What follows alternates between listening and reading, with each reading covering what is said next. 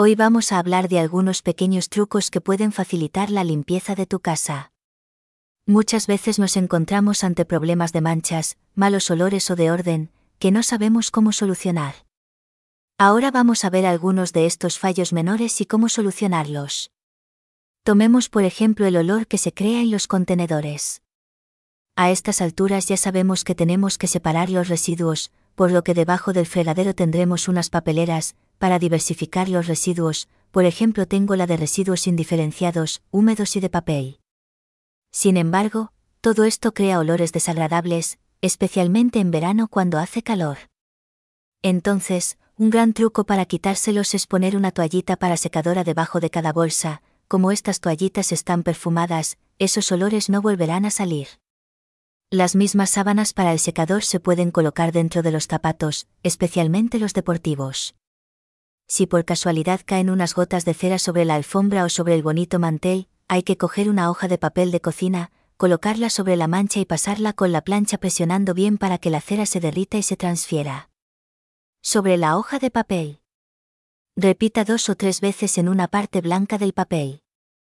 Al final solo quedará un halo, y lo quitaremos echándole bicarbonato, dejándolo actuar un minuto y luego rociando vinagre de espirituosa blanca por encima.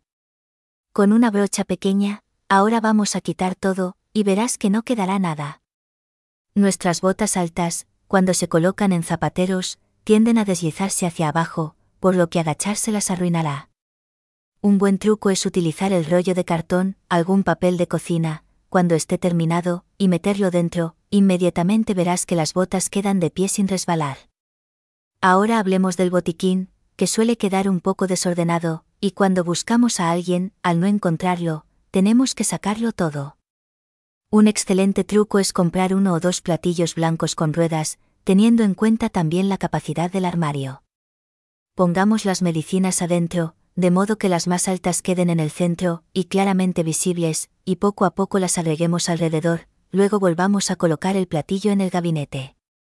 Ahora bien, cuando busquemos un medicamento, lo encontraremos inmediatamente girando el platillo de un lado a otro. Ahora cambiemos un poco de tema, hablemos de la cocina, por ejemplo cuando cocinamos huevos duros, una vez cocidos hay que pelarlos, a veces pasa que hacemos un poco de lío. Así que vamos a ver cómo podemos suavizarlos, para pelarlos mejor. Ponemos los huevos en el agua en un cazo al fuego, antes de que se cocinen, añadimos una cucharadita de bicarbonato. Esto hará que la cáscara sea más fácil de quitar. Una vez cocidos, sácalos del agua y prueba a pelarlos, te será muy fácil. Si necesitas desatascar un fregadero, puedes hacerlo con bicarbonato de sodio, que echarás por el desagüe, luego añades el vinagre de espirituosa blanca y verás que el agua vuelve a fluir. Con vinagre también puedes limpiar el baño, será una opción más ecológica, que te ahorrará el uso de químicos.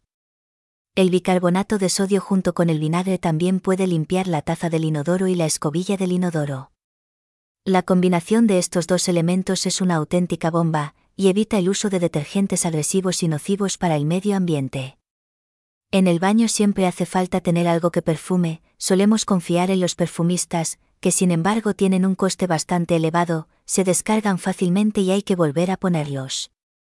Un truco mucho más económico es poner una toallita secadora dentro del rollo de cartón del papel higiénico, así cada vez que le des la vuelta soltará un frescor en el baño.